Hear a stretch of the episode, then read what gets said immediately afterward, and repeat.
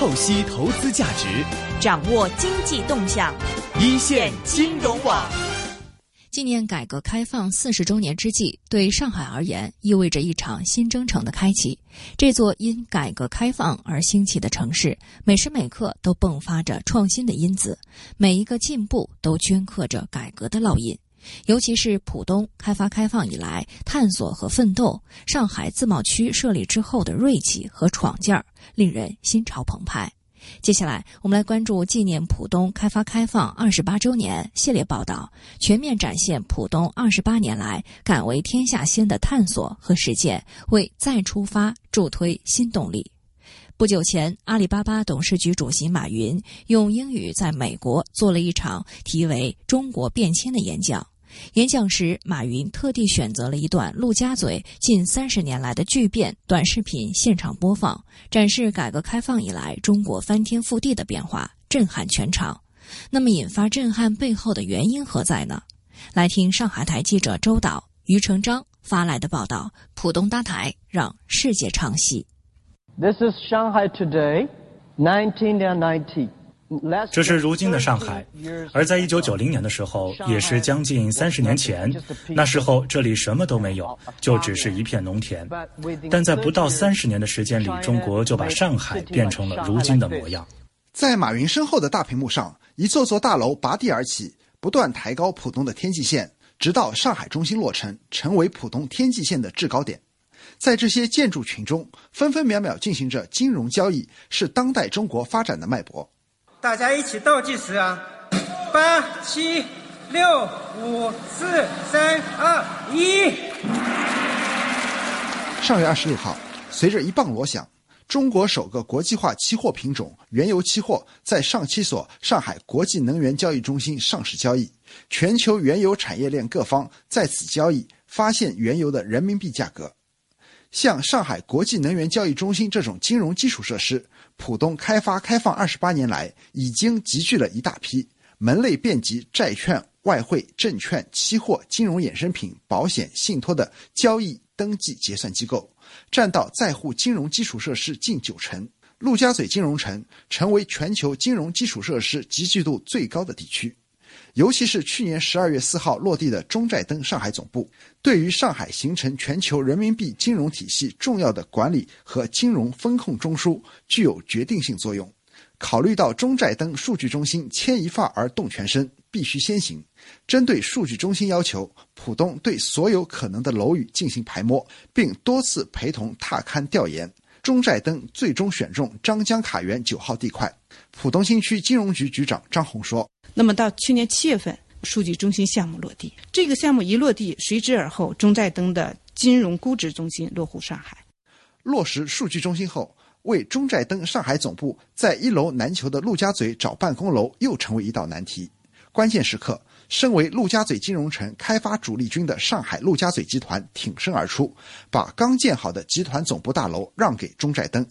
陆家嘴集团总经理徐尔静说。我们员工呢都期待着整个陆家嘴集团搬入这个楼，结果中债登公司看中以后呢，我们毫不犹豫的就把这栋楼拿出来供他们来使用。然后呢，客户也提出了一些要求，为他们提供度身定制的精装修。我们现在呢已经全力以赴在做这件事情。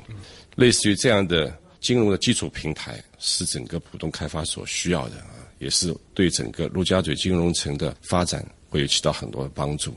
回顾上海总部设立过程中地方的支持，中债登上海总部副总经理宁星虎感受很深。市政府、金融办、浦东新区各方面跟我们对接，为我们排忧解难。未来上海数据中心将承担国家核心技术金融数据中心，支撑面向全球债券发行、跨境结算，处理千万亿级的债券结算量。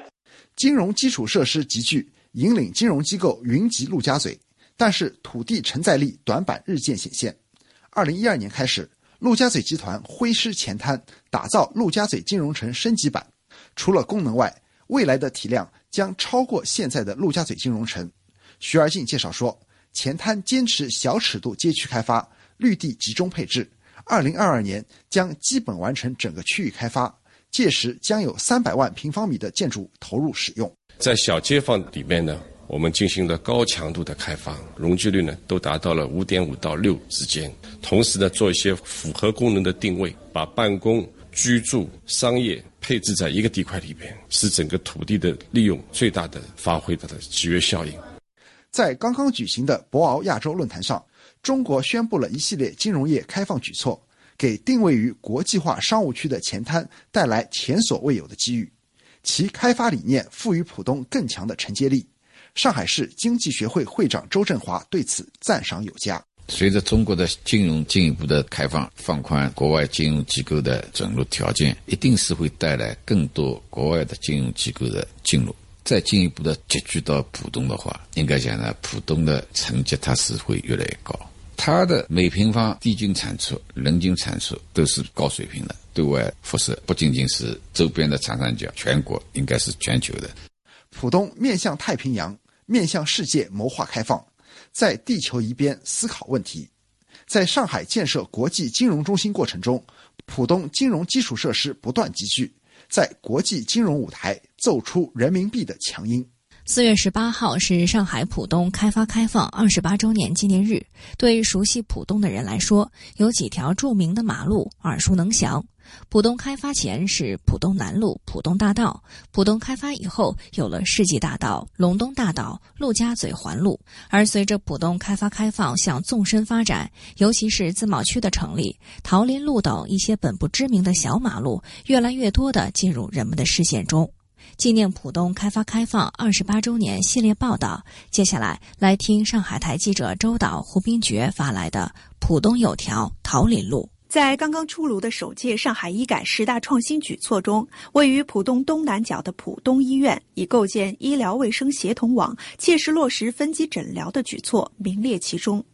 顾春叶是泥城社区卫生中心的一名全科医生。自浦东医院在全国率先实施全科统筹门诊以来，他通过培训后，每周都会来浦东医院坐诊一次。上周，他带着一名在社区诊断好的病人，直接来上级医院做胃镜。做胃镜，我们社区没有这个条件的。像我们以前，我们就开张转诊单，然后病人自己自找门路。但是我们现在这个统筹门诊跟我们中心医院对接很方便的，在我们社区预约好了，付费付好了，他直接今天就过来就可以做了。首诊在社区做胃镜，可按照社区卫生中心的报销比例，还能免去挂号费。不仅降低病人看病的负担，往返的次数也减少了。陪妻子看病的孟令可感叹：“从泥城来浦东医院至少要一个半小时，现在只需跑一次即可。过去要得三次到四次才行，因为你跑来挂号，再来预约，再来抽血化验，现在再设计抽血化验，这样呢能把病人的病痛减短了。”当天，来自惠南的全科医生张秋增也来到浦东医院接自己的签约病人出院。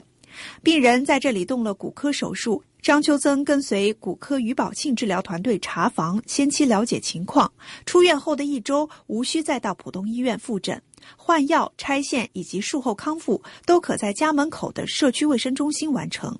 这样高效率的上传下转，是浦东医院一二年成立医疗卫生协同网后的成果。作为承担浦东南部近一百五十万人口医疗服务功能的区域医疗中心，他们与周边十一家社区卫生服务中心签约。浦东医院院长于波成立了四个网一个平台，包括影像中心、检验中心等等这些，就是验血，他在那边采，通过冷链两小时之内就送过来，最迟下午我们的报告也就能发过去，就可以保证好同质化的服务。我们是大力的要提升社区医生他的诊疗能力。除了培训以外，全科医生在普通医院坐诊以后，他就能熟悉所有普通医院的专科医生，真正能做到全专结合。所以他回到他这个社区以后，他能进一步的提高他们的声誉度和信任度。浦东的医疗卫生服务体系分三级中心、四层网络。第一级负责一百万人口的医学中心，主要解决疑难杂症。第二级负责五十万人口的区域医疗中心，主要解决常见病、多发病；第三级社区卫生服务中心提供家门口的便民医疗服务，而包括城市化地区综合服务站、乡村卫生室在内的第四层，则要转型升级做家庭医生诊所，把医疗资源下沉到村居。目前，全区三十六个街镇已建村居家门口服务站一千零五十二个，老百姓可以就近在村居享受到七大类基本服务。界龙村地处川沙新镇西南端，村支书马凤英说：“每当各种服务送进来时，老百姓参与最踊跃的还是健康服务。”就有比较好的两甲医院、三甲医院的医生，一个月来一次，做一些广场咨询啊，开设一些讲课呀，而且能够在当场咨询的时候，也能预约一些专家门诊。社区服务中心的医生一周呢到我们卫生室坐诊，因为农村呢资源比较匮乏，如果有了这样一个平台以后呢，我们老百姓就实实在在的得到了实惠了。而在花木街道，四十四个居委会下设四十四个健康小屋，作为社区卫生服务的延伸平台。一方面让知名医生走进社区，一方面由社会组织指导居民进行健康自我管理。如今，像仁济这样的三甲医院开始悄然转型，不再单纯追求门诊量，甚至提出零增长，转而鼓励各学科聚焦疑难重症。新区卫计委主任范金成说。到二零二零年，实现家庭医生诊所按我们的标准能够全覆盖，把我们三十六个街镇啊一体化的服务起来。山西中心四层网络，另外延伸到家门口的服务，就是健康小屋，把这个网络打造好。曾经一句“宁要浦西一张床，不要浦东一间房”，道尽了黄浦江两岸的巨大差距。如今，若论繁华程度，浦东和浦西已然不相上下。但在公共服务方面，浦东正在迎头追赶。在这片广袤的土地上，精心打造包括党群、政务、生活、法律、文化、社区管理和健康在内七大类达一百二十九个项目的家门口服务系列，努力让包括远郊农村在内的百姓群众也能够享受到中心城区同样丰富与便捷的各种服务。好，以上就是上海本周的财经要闻。透析投资价值，掌握经济动向，一线金融网。中国保险业经历了高速发展时代，二零一六年新增保费总量已占全球保费新增量的近一半，在保险资产配置上也形成了分散化、多元化、国际化的特征。投资收益曲线随着多种投资方式运用而更加平滑，更好满足了保险负债成本匹配的需要。保险资金还参与了很多大型项目建设，但随着监管政策的加强，保险资产管理也会面临回落平整期。对于保险来说，在未来许多年都将存在供给不足，因为很多保险产品并不适应消费者需要，还有一些险种在国内是空白。啊我刚调到保监会的时候，那么保险的总资产的规模大致是九千多九千多亿。那么到了二零零四年，达到了是一万亿。后来呢，就说实现第一个一万亿的时候，用了二十四年的这个时间。那么第二个一万亿用了三年的时间，第三个一万亿呢，用了是半年多的这个时间。那么到目前的为止，保费规模呢，已经超过了这属于三万亿。那么从未来的这种情况看呢，我想都是按照“十三五”规划，到二零二零年的时候，那么中国的保险资产规模呢，会达到二十五万亿左右这么一个水平。就是年度保费呢会达到四到五万亿这么一个水平，就说呢这几年呢的确随着国家的经济金融的这种发展呢，就是保险资产发展的速度还属于是很快。那么同时呢，我们跟世界的这个平均水平比呢，实际上我们的速度也是比较快的。比如二零一六年的时候，那么呢我们的保就说呢这几年呢的确随着国家的经济金融的这种发展呢，就是保险资产。发展的速度还属于是很快。那么同时呢，我们跟世界的这个平均水平比呢，实际上我们的速度也是比较快的。比如二零一六年的时候，那么呢，我们的保费，那么保费的这个新增量占到全球保费规模新增量的将近是百分之五十的这么一个水平。那么，经过这么多年的这种发展呢，可以说保险资产管理在配置上基本是形成了一个分散化、多元化和国际化的这么一个配置的这么一个特征。那么现在就来看呢，就说是固定收益类大致是占了百分之六十六，权益类呢占了百分之二十二。那么此外呢，还有百分之十二的其他的一些零星的这个属于资产。这个是按固定收益和权益类就来分。那么按另类和传统就来分呢？那么另类投资呢，大致在百分之二十五点七，那么传统投资在百分之六十三。那么此外呢，还有一些百分之十一的其他的一些这个这个零星的这些属于投资。那么同时呢，就说我们从二零零四年起呢，就说是做了这个境外投资的属于尝试。那么到了二零一二年属于以后，那么境外投资呢发展还是比较快。到目前呢，我们境外投资，二零一六年底的时候，大致是五百亿五百亿美金。那么从这五百亿美金的这种属于配置上呢，大致是另类投资呢跟传统投资呢是四六就是六四开的这么一个比例。从目前的情况看呢，就说投资的主要就是包括这个股权和不动产，另外呢还有私募股权基金，此外呢还有一些股票。就是股票型基金，还有这属于债券结合存款。从这个投资收益上看呢，境外投资呢，比如说一些大型保险公司投资的境外的不动产的收益，现在基本是在百分之六点三到百分之七点五属于之间的这么一个水平。那么最高的达到了百分之二十点三，整个投资收益呢，这应该就是可以的。投资的主要地区呢，现在还是以就是香港，实际上是股票的主要的属于投资地区。此外，还有英国、美国和澳大利亚、荷兰、比利时和这个属于韩国，是保险资金境外投资的一个主要的这么一个地区。为什么就这几年是另类投资在增长？跟大的市场环境是是有关。那么第一呢，就是长期的低利率的这种周期。那么低利率的这种周期，实际上是保险成本。与市场利率的降低的属于变化之间呢，有到一年到一年半的一个滞后期。那么呢，就为了这个缓解低利率所带来的收益率的这种下降，避免利差损的属于问题。那么呢，就是我们这几年在另类投资上，特别是私募债权的这种投资和长期股权投资上，那么增长呢属于是比较快。还一个内在的这个属于需要，一个就是资产负债匹配管理的需要。因为另类投资，比如说像这种私募债权项目投资，基本的平均期限在七到八年，但是在目前的公开市场上，我们很难找到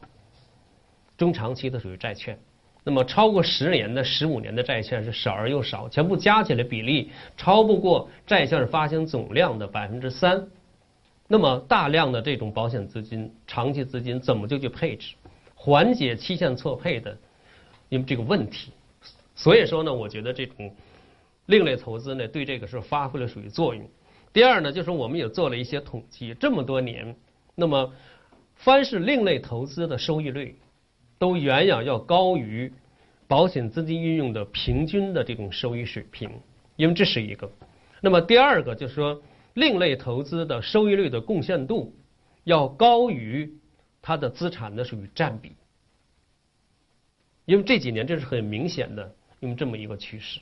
那么从二零零八年属于之后，特别是从二零零九年属于之后呢，那么逐渐的随着保险投资领域的属于拓宽，特别是另类投资对收益率的一种熨平的这种效应，那么整个投资收益率的曲线呢，逐渐变得这个平滑一些。就是说，在现在的低利率的这种环境下，能有这个收益率已经相当属难能可贵，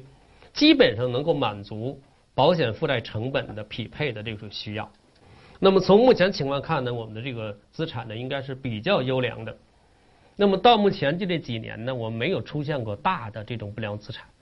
就说在上个世纪八九十年代的这些个不良资产基本是消化完毕。那么这是我们值得一个庆幸，或者说也值得比较自豪的这么那么一件事情。那么在这几年当中，也出现了一些保险公司面临这些经营管理的属于问题，但是基本上呢都是靠保险业通过保险保障基金自身进行了属于化解。那么就说没有用国家的属于一分钱。那么保险在这块呢，始终还是紧紧围绕是有这个属于实体经济。那么比如现在我们呢就说是有三种渠道。那么第一个渠道呢，就是属于是间接融资。那么我们同时呢，就是说是在银行有两万多亿的这种长期存款，就是协议存款。那么两万多亿的这个存款呢，基本是作为银行中长期贷款的一个主要的这种资金来源。那么第二种方式呢，就是我们的这种直接融资，我们通过购买股票和债券，股票、债券和这个属于基金，全部加起来呢，现在基本是在七万多亿的这么个水平，这就属于直接融资的属于范畴。那么第三个呢，就属于是项目融资。我们现在所有的项目融资加在一起，大概应该是有五万亿左右的有这么一个水平。那么这里边就包括前面提到的基础设施和不动产。那么也包括交通、能源等各个行业，有一些大的项目，大家可能也都很熟悉，比如是京沪高铁。京沪高铁当时我们在二零零七年的时候，整个行业对它的股权投资是一百六十亿，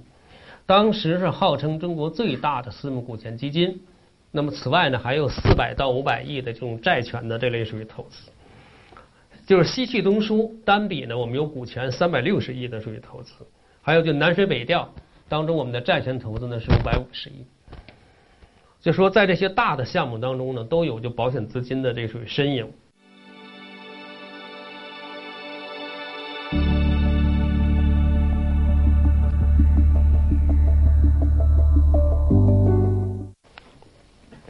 大家都知道呢，因为这几年呢，大资管的市场的一个主要的趋势就是什么呢？第一是由上到下的监管政策的这属于放松。那么第二呢，就是由下到上的金融创新的这个这属于加快。那么第三个呢，就说是跨业、跨市场和跨机构的这个合作。那么第四个呢，就是说是这个同质化条件下的激烈的这种市场竞争。我想这是大资管市场就是这几年发展的一些主要的这个属于四个特征。目前呢，就是人民银行正在牵头做一个资管市场的，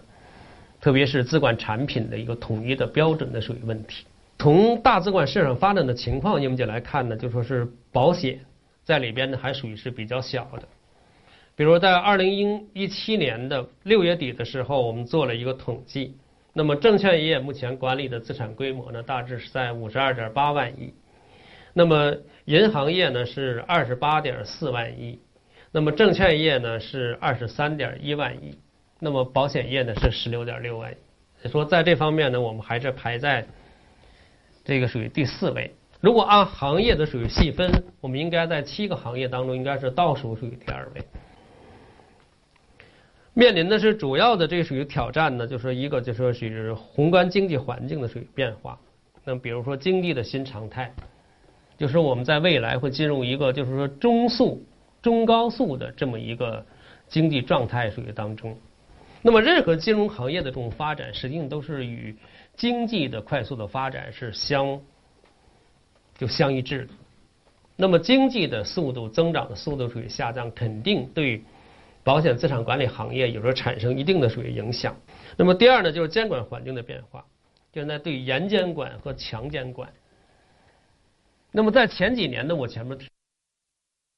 到，属于大资管的快速发展与监管政策的放松属于是有关。那么，如果在强监管和严监管的这种条件下，那么可能呢，我想保险资产，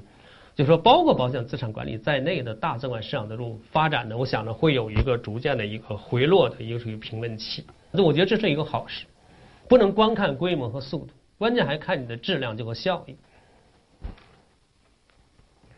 那么此外呢，我想市场环境这也很变化。最近呢，我们就说是召集了很多公司，就在讨论明年的一个市场环境的这个问题。大家基本是感觉一个什么，在明年货币政策相对偏紧的这么一个前提下，就我想着大家呢对债券市场并不是十分的属于看好。那么对股市，我看大家还是基本还是要看好，认为还有一些结构性的机会。那么就我想呢，可能这个呢对。对保险资产管理呢，可能也是会有一些这个属于是影响。再有呢，就是低利率周期的这属于变化，这个就不用这个属于是多讲。大家也都知道，二零一四年到现在降息降准，那么同时呢，实际上十年期的国债的这种这种收益率一直也在就往下走，但是最近又又上来了。但是呢，就我觉得这不一定是一个长期的属于现象。大家都知道，我们三降一去一补，其中有一个是要降成本，我们如何就去降成本？除了税费之外，还要降低企业的融资成本。那么，如果我们降低企业的融资成本的目的还没有这个属于达到，那我想中央银行不会容忍市场利率的这个属于升高的，因为这我想呢，可能这是货币政策的一个这个属于要求。那么此外呢，因为这我想呢，还有一个就是信用风险的这个问题。实际这几年呢，整个信用风险就是债券违约的规模呢，在不断的这属于增加。那么特别是对保险资金而言，现在百分之三十五的资产在这个属于债券上。那么信用风险的这种暴露，对我们的这种影响还是比较大。那么再有呢，就是一个激烈的市场竞争，竞争呢主要是一个优质资产、优质客户和优质人才的这个竞争。过去我们说什么叫资产管理？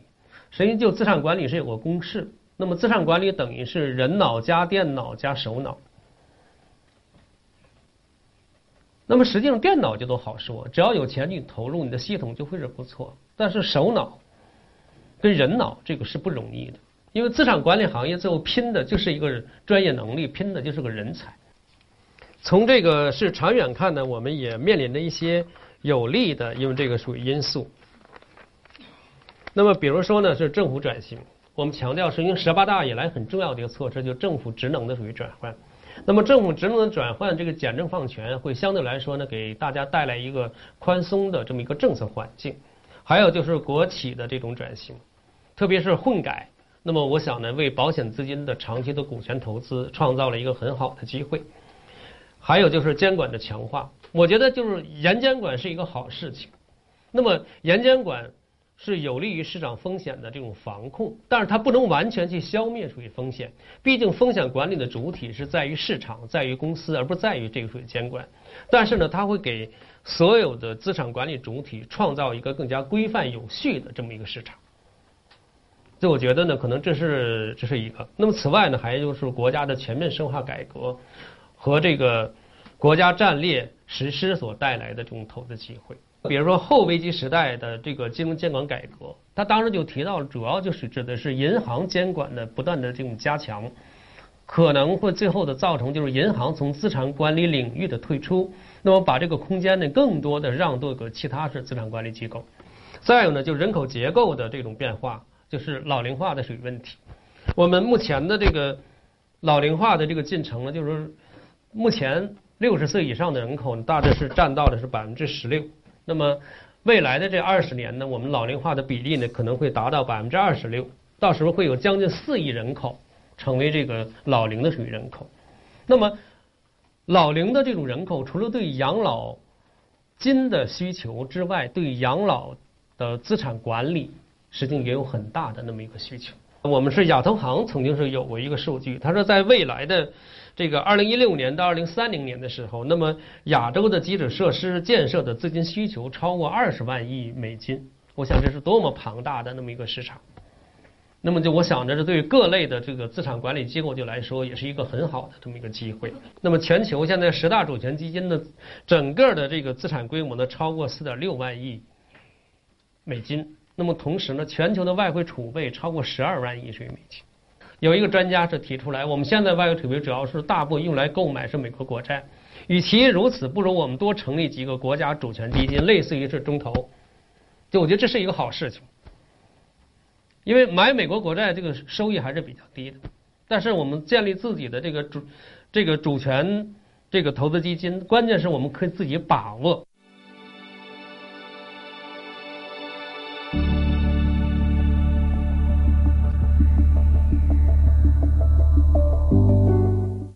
再就是国际化这个必然的这个属于趋势，因为就我想呢，随着未来的一个就是说，第一个是国内金融市场对外开放的不断的属于扩大，因为因为特朗普来了，我们已经做出了这个属于承诺。那么再有就是呢，人民币的这个这个属于国际化，我觉得是必然的那么一个目标。另外，资本向下的开放，稳步开放、逐步开放，也是一个必然的这么一个趋势。再加上这种。包括属于“一带一路”的一些国际战略的这些属于实施，那么保险资金走出去，这是必然趋势。但是扩大境外投资一定要围绕着，就是这种高端制造、高新技术、能源等我们国内经济发展所必须要的一些产业和技术就来进行投资，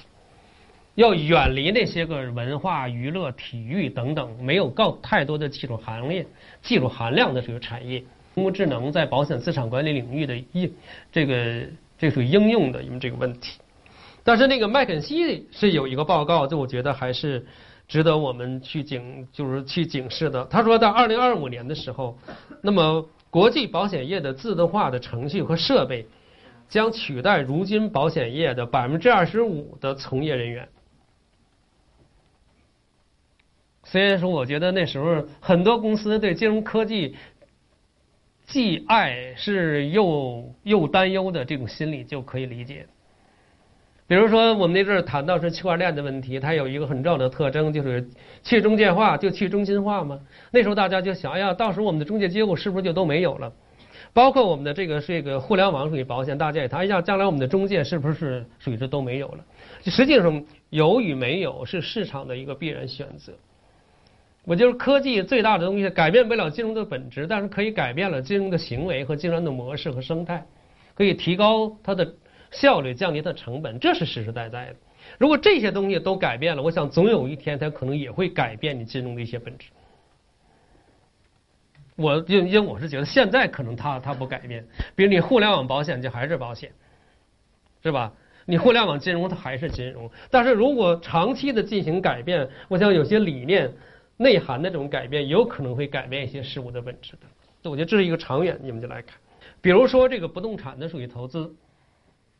我们对不动产，我们对不动产的投资，外界现在也有一个误解。比如大家一提到这个地王，比如就拿地王，可能某某某就某家是保险公司拿了一块地，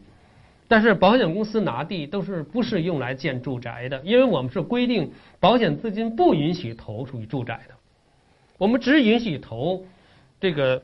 办公楼，这这因为这些属于写字楼，另外呢那些个。那些个什么像涉及到物流仓储的，是吧？就涉及到一些工业园区的，涉及到基础设施的这一类的，属于是不动产。那么所以说，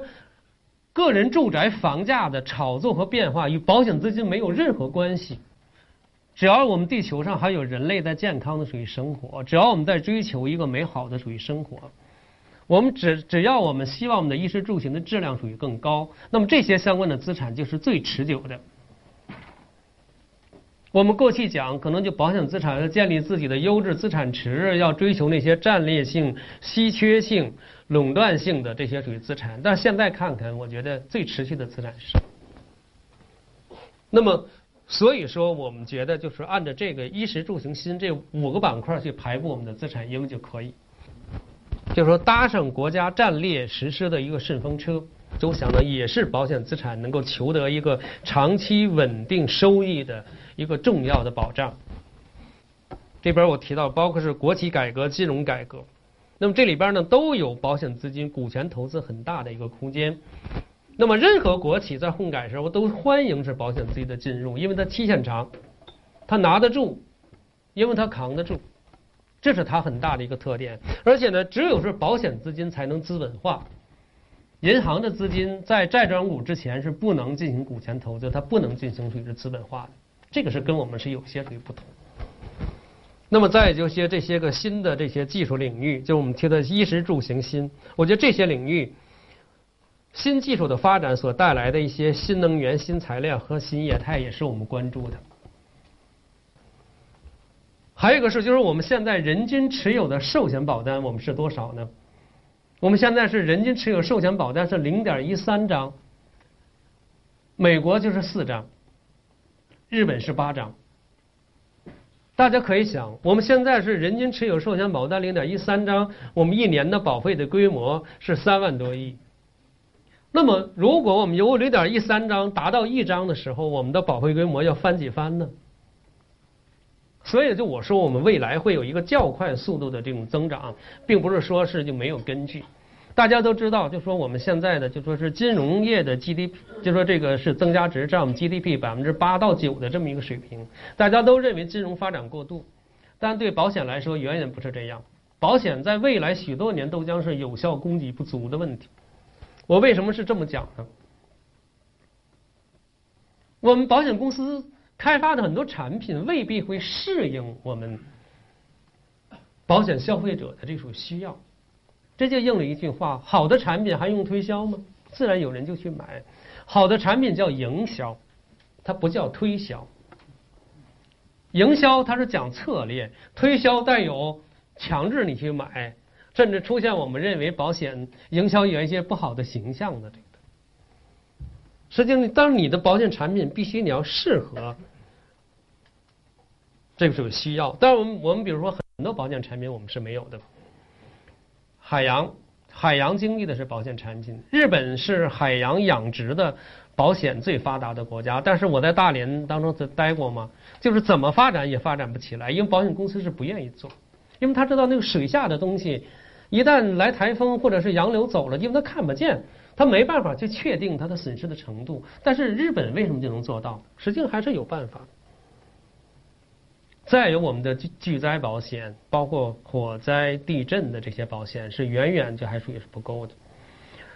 汶川地震的时候，保险行业的捐款比赔付的多，是因为什么呢？没有多少人去买保单。那时候只要你有保单，二话不问，现场赔付是拿现金。所以说，因为就造成一种，包括南方冰雪灾害的时候，同样就是这种情况。所以说，我觉得我们国家的这个保险的发展空间将将是挺很大。再有我们的保证保险，还有的我们的家财险，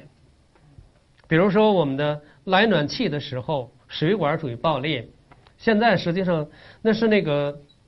就那个，那叫那叫什么？热力公司给你买了一个保险，那个保险实际上你如果爆裂只赔你几百块钱，那几百块钱你水管爆裂流水造成的你你们家和就和楼下的损失哪是几百块钱的问题？但这个完全可以需要一种保险就因因为就来解决。包括我们的是农业保险，农这农业保险这几年发展很快，但是跟我们农业的三农的发展那个需求就来讲是远远就是不够。我觉得这些东西都是可以要做的。国外任任何一个家庭，他为什么那么持有是那么多的属于保单呢？他们给我打个比方，你们家有一个是游泳池，或者是你你家里有一棵大树，防止树倒了，台风来了压倒这个邻居家的房子，防止邻居家的宠物在你的游泳池被淹死，你都可以去买一个保险。我们过去听到，比如说某个明星给他的眼睛买保险呐，给他的牙齿啊、腿进来买保险，都觉得很可笑。实际上不是这样的，它是保险的一种形式。当然这几年呢，国内也有一些这种保险，比如说大家谈到什么什么看月亮想的呀，什么什么失恋险，我觉得那些纯粹是，呃，我觉得是胡说八道的。我觉得那些东西完全是吸人眼球的东西。是吧？但是生活当中的需求往往就是保险。我前面提到就是一风险而产生，一风险就是存在，这是保险的属于真谛。只要你需要，就就就应该有。所以说我我们国家的就未来的保险空间，我觉得大着呢，是吧？因为这是一个快增长的问题。股票交易所鸣金收兵，一线金融网开锣登台。